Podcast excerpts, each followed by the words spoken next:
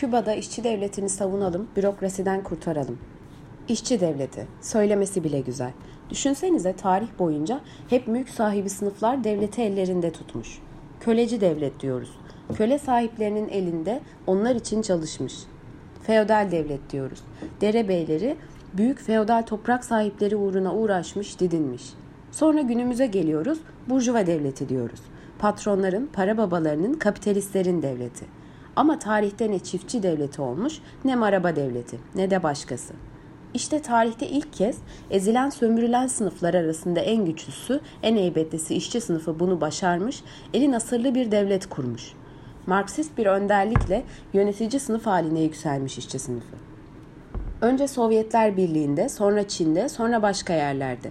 Ama 20. yüzyılda bir dizi gelişme bu rejimlerin yenilmesiyle o ülkelerde kapitalistlerin yeniden hakim sınıf haline gelmesiyle sonuçlanmış. Nedenini başka zaman konuşuruz. Bir yer hariç Küba.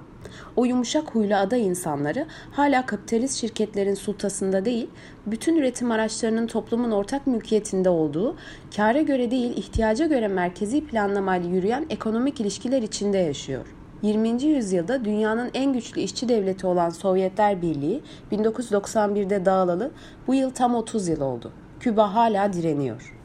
İşte bu ülkede geçtiğimiz 11 Temmuz günü hiç yaşanmamış bir şey yaşandı.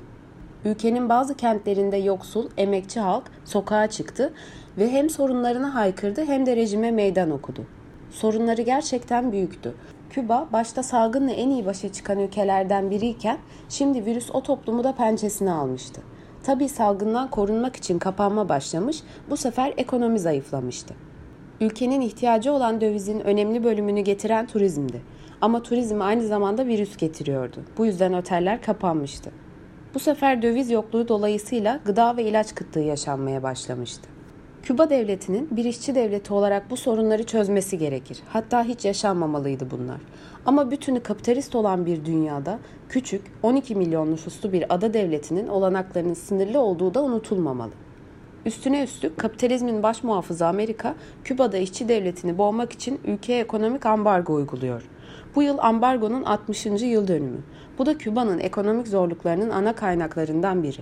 Ama sorun bundan ibaret değil.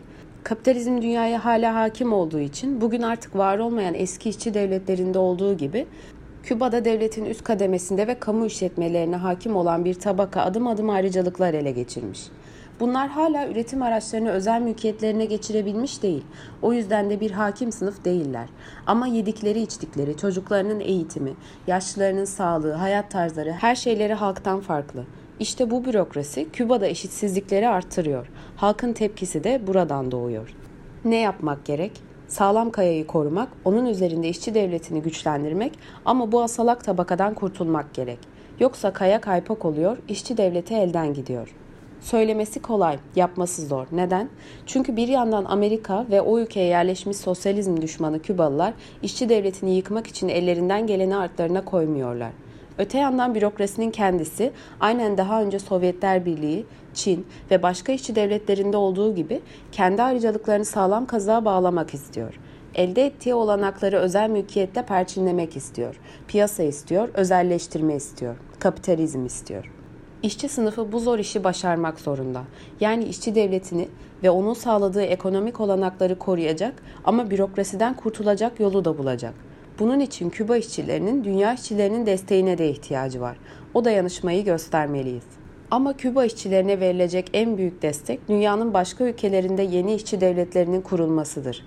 Ardı ardına birçok ülkede işçi devletleri kurulur ve bunlar gerçek bir dayanışma ve işbirliğine girerlerse işte asıl o zaman Küba'daki işçi devleti kurtulur.